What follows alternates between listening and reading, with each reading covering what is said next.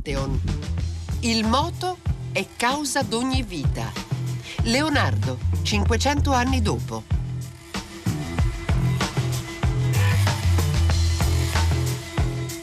Buon pomeriggio e benvenuti da Lorenzo Pavolini. Leonardo 500 anni dopo noi stiamo cercando di eh, dissipare le nebbie del tempo, tutte quelle leggende e miti che circondano una figura che è molto difficile definire. Ed oggi eh, proviamo a viaggiare sempre più vicino a quello che è stato il Leonardo artista da giovane. Eh, prendiamo un'opera, L'Adorazione dei Magi, che è un'opera giovanile di eh, Leonardo da Vinci, eh, lasciata incompiuta a Firenze nel momento della partenza eh, per Milano e abbiamo deciso di parlarne, sono in collegamento con noi, li eh, salutiamo, buon pomeriggio a Cecilia Frosinini e Roberto Bellucci che sono due formidabili eh, funzionari e restauratori dell'opificio delle pietre dure. Adesso vi dirò eh, meglio la loro funzione di ognuno. Eh, è stato un lungo lavoro quello intorno all'adorazione dei magi, che è un'opera lasciata incompiuta. Eh, Cecilia Frosinini, che è la vice direttrice del settore restauro dipinti su tela e tavola, nonché eh, direttore del settore del restauro cartacei e membranacei, referente tra l'altro della sede eh, per la fortezza d'Abbasso dell'Opificio delle Pietre Dure. L'Opificio delle Pietre Dure è una delle nostre massime istituzioni nel campo del restauro insieme all'Istituto Superiore per il Restauro di Roma e ha avuto in consegna per qualche anno l'adorazione dei Maggi per un restauro che è stato condotto, se non sbaglio, dal 2011 al 2017. Io eh, vorrei cominciare proprio con Cecilia Frosinini per cercare di inquadrare subito quest'opera del giovane Leonardo che ha una committenza particolare dei monaci, un'opera lasciata incompiuta. Da un lato le ragioni di questa incompiutezza ci aiutano a comprendere la personalità di Leonardo e il suo spostarsi da una città all'altra, non solo in omaggio chiaramente al motto che abbiamo scelto come sottotitolo della trasmissione, cioè il moto è causa d'ogni vita, ma anche per cercare fama e lavoro.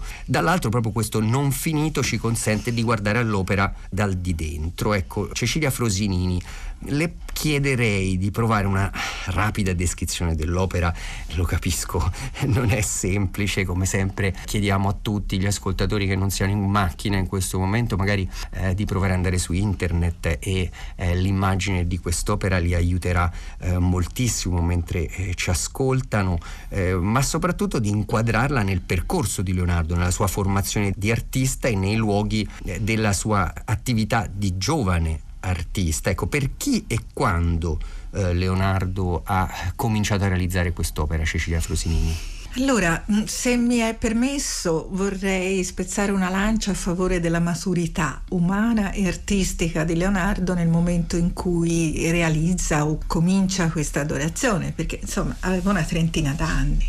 Solo noi in questa società un po', come posso dire, avvizzita, possiamo considerare un trentenne un ragazzo, no? O comunque sia giovane.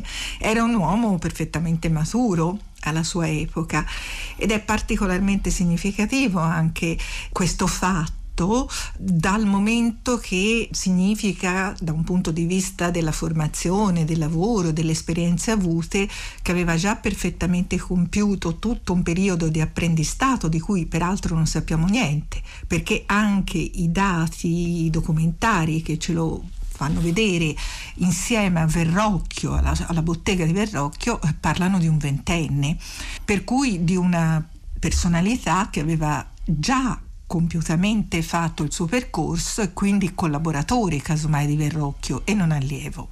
Ora, ricondurre un po' anche nella realtà della società dell'epoca la carriera di Leonardo secondo me è particolarmente importante, perché purtroppo come sempre quando ci avviciniamo a questi grossi nomi, la mitologia diventa superiore alla nostra capacità di storicizzare. No? Per cui è chiaro che parlare di un giovane genio ci sembra particolarmente allettante, parlare di un artista maturo e compiuto ci sembra riduttivo. Però invece è così che dobbiamo vederlo. Quindi Leonardo aveva già avuto nel momento in cui viene chiamato a cominciare questa adorazione dei magi per i frati di San Donato Scopeto, aveva già un'attività alle spalle, una carriera carriera. Una carriera anche, sia pure non nota completamente, ma almeno do, dal punto di vista documentario importante. Gli era stato commissionato per esempio una pala, che peraltro non realizzò mai, per gli otto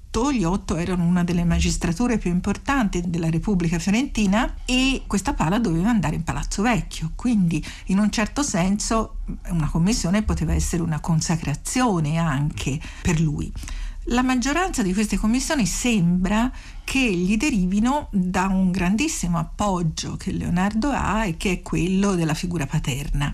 Il padre era un notaio, una professione estremamente invidiabile oggi come allora, e eh, come tale oltretutto era il rapporto con eh, il potere politico della città ma anche in particolare con la famiglia dei medici e in particolare per quanto riguarda l'adorazione dei magi, lui era il notaio di fiducia del monastero del monastero di San Donato in Scopeto che è fuori Firenze. Che era, che era fuori Firenze fuori, sì, fuori, perché venne fuori dalle, dalle mura, mura della città ma che venne anche distrutto all'epoca dell'assedio di Firenze nel 1529 quindi anche questo ci lascia diciamo abbastanza sguarniti nel cercare di ipotizzare come realmente questo dipinto doveva essere sulla base di raffronti di tipo architettonico.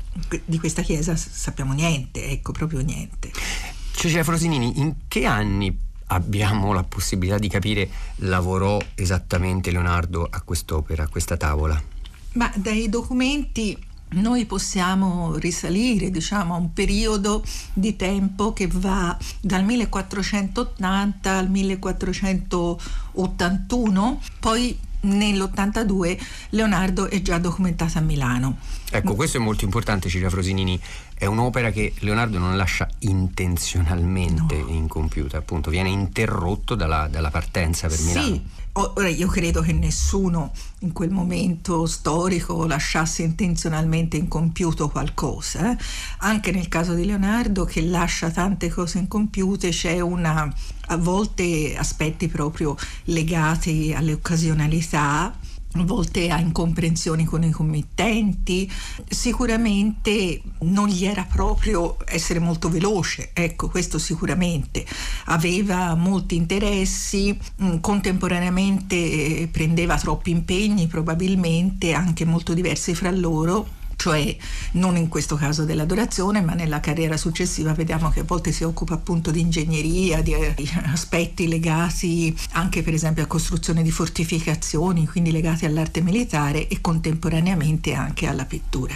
Eh, infatti stiamo vedendo nel corso di queste puntate, ma come poi in fondo la leggenda e il mito che si è creato intorno a Leonardo è proprio quello di un multiforme ingegno che, sì. che ne fa tantissime, forse è importante anche eh, sgombrare il campo da questo dubbio che avesse un po' la, l'attitudine a lasciare incompiuto quello, quello che faceva. Ma eh, di fatto anche i contemporanei lo lamentavano, è questo, non soltanto noi a cui manca no? la conclusione di queste opere, però insomma sono vari i contemporanei documenti o anche insomma successiva, immediatamente dopo di lui i primi biografi che parlano di questa reiterata lentezza o di queste opere che sono state lasciate incompiute, quindi non era proprio usuale per lui completarle, diciamo, Arriva. o essere così tanto affidabile. Tant'è vero che spesso noi vediamo che i committenti tendono a cautelarsi no? di fronte a questo, che evidentemente era una fama che lo procedeva, no? in un certo senso. ecco, a proposito di biografi, Cecilia Frosinini, oggi la tavola dell'adorazione dei magi è agli Uffizi. Abbiamo una testimonianza nel nelle vite di Vasari, proprio quando parla di Leonardo, eh, di dove si trovasse. Ecco, fa cenno a quest'opera Vasari e ci racconta anche eh, dov'era. Adesso ascoltiamo la lettura di Graziano Piazza.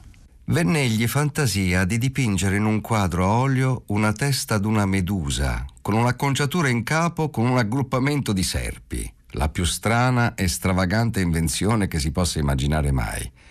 Ma come opera che portava tempo e come quasi intervenne in tutte le cose sue, rimase imperfetta. Cominciò una tavola dell'adorazione dei magi che aveva su molte cose belle, massime di teste, la quale era in casa di Amerigo Benci di Rimpetto alla loggia dei Peruzzi, la quale anch'ella rimase imperfetta, come le altre cose sue. La voce di Graziano Piazza, un passaggio delle vite eh, di Vasari, torniamo in collegamento con la nostra sede eh, di Firenze, c'è Cecilia Frosinini che ci stava raccontando dell'adorazione dei maggi, ecco il riferimento puntuale al luogo in cui si trovava al tempo in cui Vasari poté eh, vederla, da Amerigo Benci. Ecco quest'opera, ad esempio, lasciata incompiuta quando lo stesso Leonardo tornò a Firenze, non tornò dai monaci, monaci per completarla? No, ma probabilmente non, non la dette mai ai monaci, no? Non credo assolutamente che Leonardo l'abbia dipinta nessuno, insomma dipingeva al di fuori delle botteghe, non l'ha dipinta nel convento. Aveva sicuramente una bottega, ho ipotizzato che potesse essere la, la prima bottega di Verrocchio in Santa Croce che, che Verrocchio gli avesse lasciato e lui lascia questo dipinto incompiuto che è proprietà perché era già stato pagato in buona parte, che è comunque proprietà dei monaci, non sappiamo come ad un certo punto questo dipinto entra nella proprietà della famiglia Benci. Amerigo de Benci di cui ci parla Vasari ne parla comunque al passato, eh? dice era in proprietà dei Benci, probabilmente l'aveva ereditata, l'aveva presa da Giovanni De Benci, che, di cui sappiamo che era amico di Leonardo, un'amicizia probabilmente nata anche in seguito al ritratto fatto per Ginevra De Benci, di Ginevra De Benci, quindi un legame con questa famiglia abbastanza ampio. Leonardo, tra l'altro, partendo la seconda volta da Firenze, lascia a Giovanni De Benci una parte della, dei suoi averi in consegna per cui insomma c'era un rapporto fra, fra loro. Quello che è particolarmente interessante è come mai quest'opera sia sopravvissuta e soprattutto come è stato possibile che molti artisti fiorentini l'abbiano vista in questa sua fase di incompiutezza perché è quello che lo studio parallelo di moltissimi artisti dell'epoca,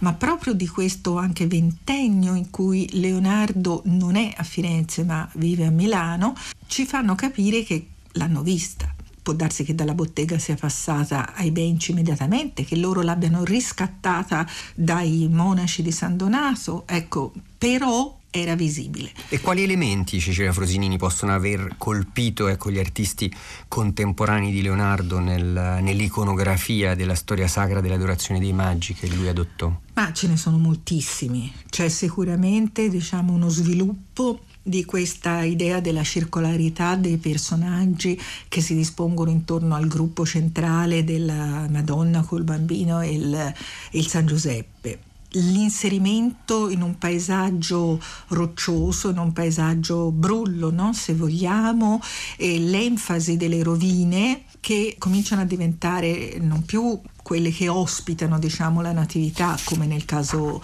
di pittori paralleli più, più classicheggianti, come può essere Ghirlandaio, diciamo, ma questa architettura che comincia a far parte della natura. In un certo senso questa architettura del tempio che va in rovina si confonde con le rovine e con il paesaggio brullo contemporaneamente. E, e la natura che prende il sopravvento invece che la umanizzazione della natura, no? come era stato finora in tutta la pittura del Quattrocento fiorentina. Ecco, c'è un piccolo dettaglio prima di passare con Roberto Bellucci alla descrizione del, di quello che si è potuto capire intervenendo su quest'opera in questi anni, nella, della raffigurazione appunto tra natura e corpi di un piccolo gruppo di nudi sullo sfondo dell'adorazione. È rimasto un, un mistero, le chiedo un'interpretazione possibile. Ma rimane un mistero. È particolarmente interessante che sia presente anche in un'opera di proprietà medicea precedente all'adorazione di Leonardo, e cioè una natività, un grande tondo che oggi è a Washington alla National Gallery of Art e che è stato realizzato da Beata Angelico, da Filippo Lippi e da Beata Angelico poi. Forse sono i morti che, che risorgono per il mistero dell'incarnazione, ma sicuramente sono anche alla base di una del, delle simbologie più forti che colpiscono Michelangelo stesso, perché nel tondo d'Oni c'è questo gruppo anche nel Tondodoni che è sempre stato visto come un passaggio fra il mondo pagano e il mondo cristiano, ma c'è questo gruppo sulla sinistra di questi nudi che dividono in un certo senso la natura dalla Sacra Famiglia. Ed ecco che torniamo al rapporto con Michelangelo, Cecilia Frosinini, la ringraziamo intanto dell'Opificio delle Pietre Dure, ascoltiamo quello che è il nostro musicista che abbiamo affiancato a questa serie di trasmissioni eh, su Leonardo che è Brianino in questo caso con Peter Schwalm, eh, dal CD Drown from Life, eh, disegnati per la vita, la voce che sentirete di Laurie Anderson.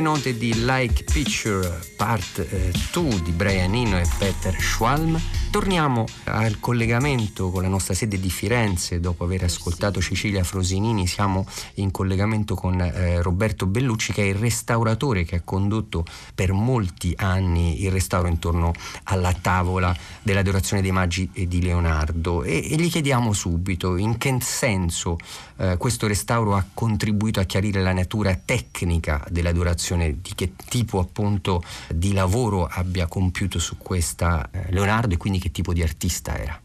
Io vorrei iniziare stigmatizzando un po' lo stato di conservazione dell'opera che eh, non lasciava molto spazio allo, allo studio, uno stato di conservazione di cui veniva segnalato già a metà del secolo scorso la necessità di intervenire. Quindi è comprensibile come per generazioni di storici eh, dell'arte sia stato impossibile o comunque molto difficile avvicinarsi a quest'opera affascinante, certamente, per proprio la presenza di materiali fortemente alterati che eh, si trovavano sulla superficie. Il restauro ha recuperato molti livelli di leggibilità di questa, di opera e quindi oggi abbiamo eh, molti benefici. Il primo è proprio quello di riconsegnare al mondo dello studio un'opera così importante che segna anche un punto cardinale eh, della formazione di Leonardo. È l'ultima opera che lui fa a Firenze prima di recarsi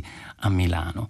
Quindi questo è un punto importante. L'altro punto importante è che riteniamo di aver capito cosa in effetti è l'adorazione. È appunto un non, un non finito come era stato interpretato, almeno non un non finito da un punto di vista concettuale e filosofico, neppure un solo un disegno preparatorio. Queste erano alcune delle versioni che gli studiosi hanno formulato nel corso del Novecento, ma mh, più precisamente un'opera interrotta, un'opera interrotta anche in maniera ex abrupto, proprio per la sua partenza che dovette essere anche piuttosto in- improvvisa.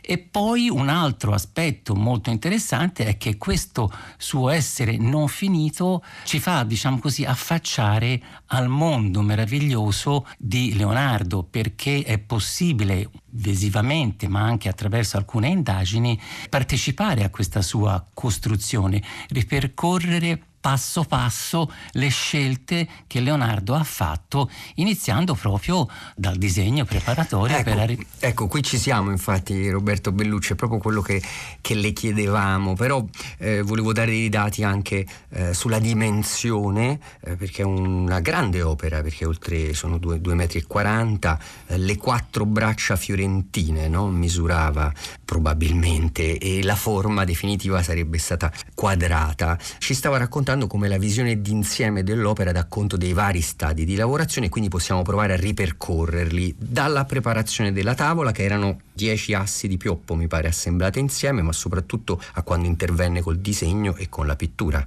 Ecco sì, questo è molto importante perché mi dà lo spunto di ricordare che un'opera d'arte, quale possiamo vedere tutti noi oggi, è il frutto di un lavoro. Ha un inizio e una fine. Inizia dal supporto generalmente, in questo caso sono dieci assi di legno accostate eh, tra loro, incollate e tenute assieme poi da alcune traverse poste di rinforzo sul retro e una preparazione. E qui già troviamo da un punto di vista tecnico alcuni materiali che forse costituiscono una novità nelle botteghe fiorentine dell'epoca. Dico forse perché per poterla affermare più certamente avremo bisogno di molti altri riscontri. Su questa grossa tavola di colore bianco che potremmo anche apparentare a un grosso foglio. Devo precisare che questo è l'opera più grande come dipinto mobile su cui Leonardo ha lavorato. Sono 2,44 metri per 2,40 metri, quindi una forma che noi abbiamo ipotizzato essere in origine quadrata e questa forma quadrata corrisponde esattamente a quattro braccia fiorentine, l'unità di misura dell'epoca. È un elemento importante questo della misura perché noi conosciamo di Leonardo due disegni che potremmo considerare come studio di avvicinamento a questo grosso dipinto. Uno è l'adorazione dei pastori che si trova al gabinetto disegni del Louvre e l'altro è uno studio prospettico, il più bel disegno prospettico del 400, così l'ha definito qualcuno, che si trova al gabinetto disegni e stampe degli Uffizi. Bene, quest'ultimo disegno è esattamente largo mezzo braccio, naturalmente è stato studiato, è stato sviluppato tutto lo studio prospettico che sottintende a questo disegno e quindi esiste un rapporto geometrico preciso rispetto alle quattro braccia eh, fiorentine del supporto eh, del dipinto dell'adorazione. Quindi anche il punto eh, di vista e anche il punto di fuga e tutta la costruzione architettonica che è il primo elemento da cui parte eh, Leonardo. Ecco, ci dica qualcosa che poi incuriosisce chiaramente tutti gli ascoltatori. Ha proceduto Leonardo dagli studi e dalle analisi che avete potuto fare a mano libera su questo grande foglio bianco di cui disponeva oppure riportando degli elementi, lavora senza cartone, senza un cartone no? in quest'opera? Esatto, esatto. Noi riteniamo che il primo lavoro che Leonardo ha fatto sul dipinto sia quello di riportare la parte dell'architettura che si trova sullo sfondo quella appunto studiata in maniera rigorosamente prospettica sul foglio. È un riporto che non segue una procedura prospettica precisa, tant'è che le linee di profondità sono costruite in maniera abbastanza arbitraria, però ne ripercorre fedelmente quelli che sono i punti cardini della prospettiva, cioè il punto di fuga che viene collocato esattamente in un rapporto aureo rispetto alla larghezza, così come lo si trova sul foglio del gabinetto disegni e stampe degli uffizi. La realizzazione dell'edificio molto probabilmente dovette essere per Leonardo il primo riferimento spaziale di questo grande spazio bianco che a questo punto comincia a connotarsi, a diventare una finestra reale, è servito per poi disegnare a mano libera e con una grande libertà di azione tutto il resto delle figure, più di 70 figure eh, umane, più di 20 animali, nonché rocce, alberi ed altre cose. Quindi tutto questo viene realizzato senza un cartone, senza apparentemente anche uno studio preparatorio precedentemente e dalle indagini noi abbiamo seguito proprio passo passo questa costruzione della raffigurazione, a partire dalla scena che si svolge in alto, da questa battaglia, da questa terribile battaglia dei cavalli, fino a una specie di corteo sempre di cavalieri che arrivano passando dal dietro dell'architettura si trovano nelle immediate vicinanze dove avviene appunto l'Epifania. Con un moto direi con un glangore anche che passa dal rumore delle armi il rumore degli zoccoli dei cavalli eh, forse anche l'abbaio del, dei cani che si trovano in, prossimità della guerra piano piano passa alla scena che sta in primo piano diminuendo diminuendo di rumore e anzi arrivando a quella che potremmo definire proprio una calma, una serenità, dove naturalmente ci sono tutte queste figure che con un moto di meraviglia e con un approssimarsi arrivano vicino a quello che sta succedendo in primo piano, vale a dire la consegna dei doni da parte dei re Maci.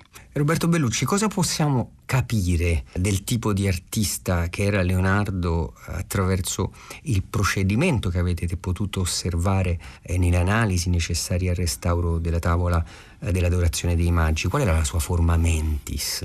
È la sua forma mentis è la forma mentis che lo caratterizza poi per tutta la vita, quello di, di essere una, un uomo libero, di non volere e di non utilizzare anche degli espedienti tecnici che in qualche modo lo tenessero obbligato a delle procedure, a dei tempi. Anche nella pittura che lui fa su un muro modifica le tecniche dell'affresco per realizzare delle pitture e forse da qui anche i suoi problemi tecnici in maniera veramente più libera e non sottostare appunto ai, ai tempi rigorosamente tecnici che l'affresco propone. Nell'adorazione abbiamo potuto seguire molto, direi fedelmente anche questo procedere. E sembra che Leonardo in questa sua libertà eh, si comporti un po' come uno scultore, come uno scultore quando realizza un basso rilievo, cioè cerca di portare avanti tutta la composizione in maniera omogenea. E questo lo contraddistingue per esempio al, rispetto al modo di lavorare di altri pittori. E torniamo nuovamente a Michelangelo per fare un confronto